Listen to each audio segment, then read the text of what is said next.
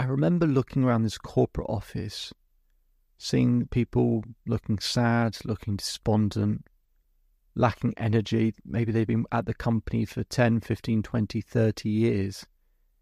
And I just thought, this can't be me. Welcome to the Self Belief Chief podcast. You're here with David Hulman.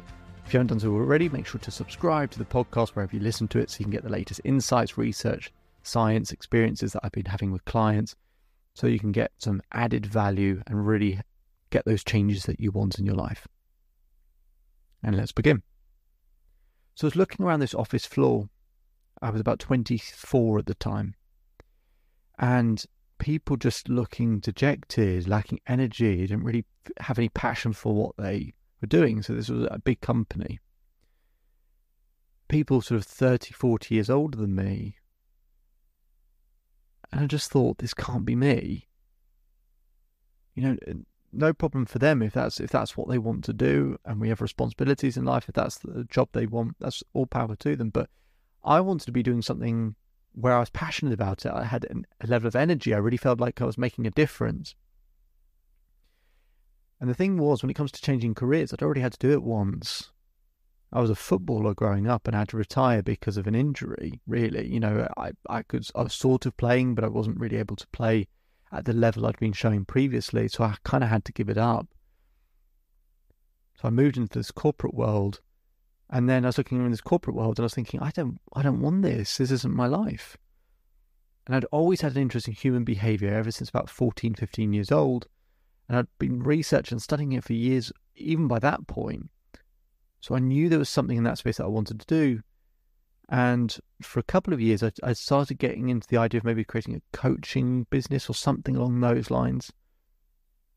But I knew where I was wasn't for me. So I, I've actually had to change, not only change careers twice, change industries twice.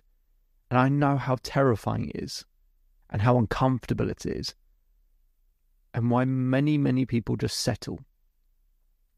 But here's the issue with just settling for something that you don't really want to do. Jim Carrey told a story of his father, and his father was a very talented musician, he could have been a musician anywhere. But he wanted to keep it safe, so he got a job. He got a job as an accountant. So rather than traveling and doing what he loved to do, and at the you know risk of it all, decided to be an accountant because he thought it was a safe job. A year into the job, he got made redundant. And the family struggled for years after that.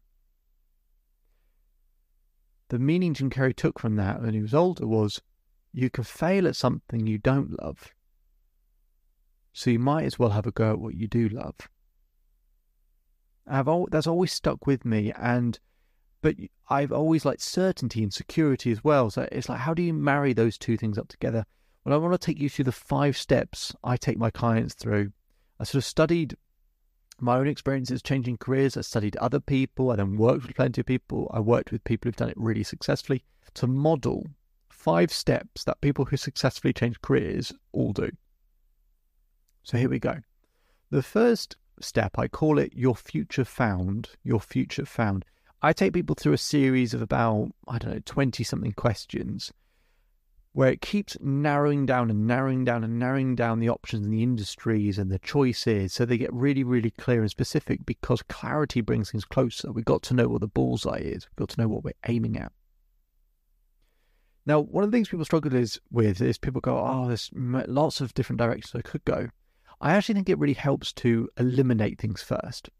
So you go on Google and do a simple search for industry sectors, a whole list comes up at the top. And you can just cross them off just cross off all the ones that you think I've got no interest in. I don't think my skill set serves that well. And you might only be left with, say, two or three industry sectors from, you know, however many there were in the first place. You know, you've cut down 95% of them. And then within those, you can start narrowing down and playing with those a little bit. But we've got to find your future, get some ideas first, get a, get a sense of what the right direction might be. The second step, I call it risk reduced. The thing that's going to stop someone from changing careers is if they associate more pain with changing than staying. People who leave associate more pain with staying than changing.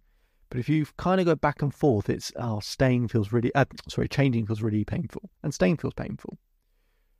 So, risk reduced is about getting certainty in some key areas like your finances, your relationships, and your mental well being. So, I, I help people shore those things up so that actually they can increase their sense of certainty. So, if their certainty is only like a three out of 10 when it comes to changing careers, I'll try and get it up to, say, an eight or a nine. You're never going to get it to a 10, but can I get it nice and high so that actually we can kind of safeguard ourselves and protect ourselves if things take a bit longer or this is a bit more taxing or challenging. And I'm an advocate for people to, to stay in their role until they find the next thing, but sometimes we get made redundant, don't we? And we're trying to find the next thing. So your future found, risk reduced. The third step is called meet opportunity. So once we know what we're looking to do roughly, is to then try and find those um, decision makers around those roles, try and work out who they are, even if it's just the positions, try and find out what they value most. What do they value most? Because it's not about what we value, it's about what they value. So you can find out five to 10 people in this space, right, who know the sorts of things that we want to do. Try and reach out, connect with them, and try and find the common denominator between what they all value. Because if you can find that common denominator, then we can move into the fourth step, which is called the belief breakthrough. This is where we take that common denominator of what they all value and develop it. Or if we've got to let something go, let go of something. But developing the thing that they value. Don't just do a load of random things to develop. Just be really efficient and developing the thing that most of those people value. That's how we can get that confidence because then we're developing in a way that we know is valuable in that space. So we got your future found, we got risk reduced, we got meet opportunity, we got the belief breakthrough, and then the fifth step is interview ready. So once we've developed in that value that they all appreciate, then we can, you know, design our CVs, our LinkedIn profiles, any other messaging or communication to basically present that value in a really powerful, impactful way, demonstrating we have a level of expertise in it but also to give you that confidence in interviews as well to know how to give the interviewer what they value. I find if you go through those five steps, it makes it a hell of a lot smoother. And they're the five steps I had to take myself through, right? I gave them names at a later point, but they were the kind of things that I did to help kind of go through it a bit, a bit smoother. And it will still be tough. It'll still be challenging. It'll still be, you know, frustrating at points or, you know, a bit bit more stressful. But if we can reduce as much of that as possible so those feelings are less intense, then you'll keep taking action. And if you keep taking action, eventually you'll create enough leverage to get the thing that you really want. And it'll be right in front of you. You'll be able to feel it. You'll be able to step into it.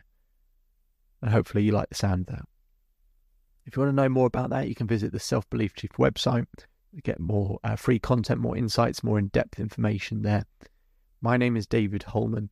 If you change today, today will change your life. So enjoy the rest of your day, enjoy the rest of your life, and I'll speak to you again soon. Just one more thing before you go. So I hope you're enjoying the daily episodes. We put in a lot of work to keep providing content because to create permanent change needs consistency. To get that consistency, we want to make sure we keep providing you value on a daily basis. But to keep up with that pace, could we ask for one very small favour? If you could take the time to leave a five star rating either on uh, Apple Podcasts or Spotify, we'll put a link in the description for you to be able to do so. That really, really helps us out and helps us to keep providing content as frequently as we do. And we'll do one more thing to provide some extra value. If you take a screenshot of your rating or review, and send it to selfbeliefchief at gmail.com or DM us on Instagram, I will provide you with a free coaching session with myself. Okay, so it'd be fantastic if you could leave that five star rating so we can keep providing content. Just simply click on the link in the description, it'll take you 20 seconds. And if you want to go one step further, take a screenshot of that rating and review, send it to selfbeliefchief at gmail.com or DM us on Instagram and we'll arrange a free coaching session for you. Hope you enjoy the rest of your day and see you on the next episode.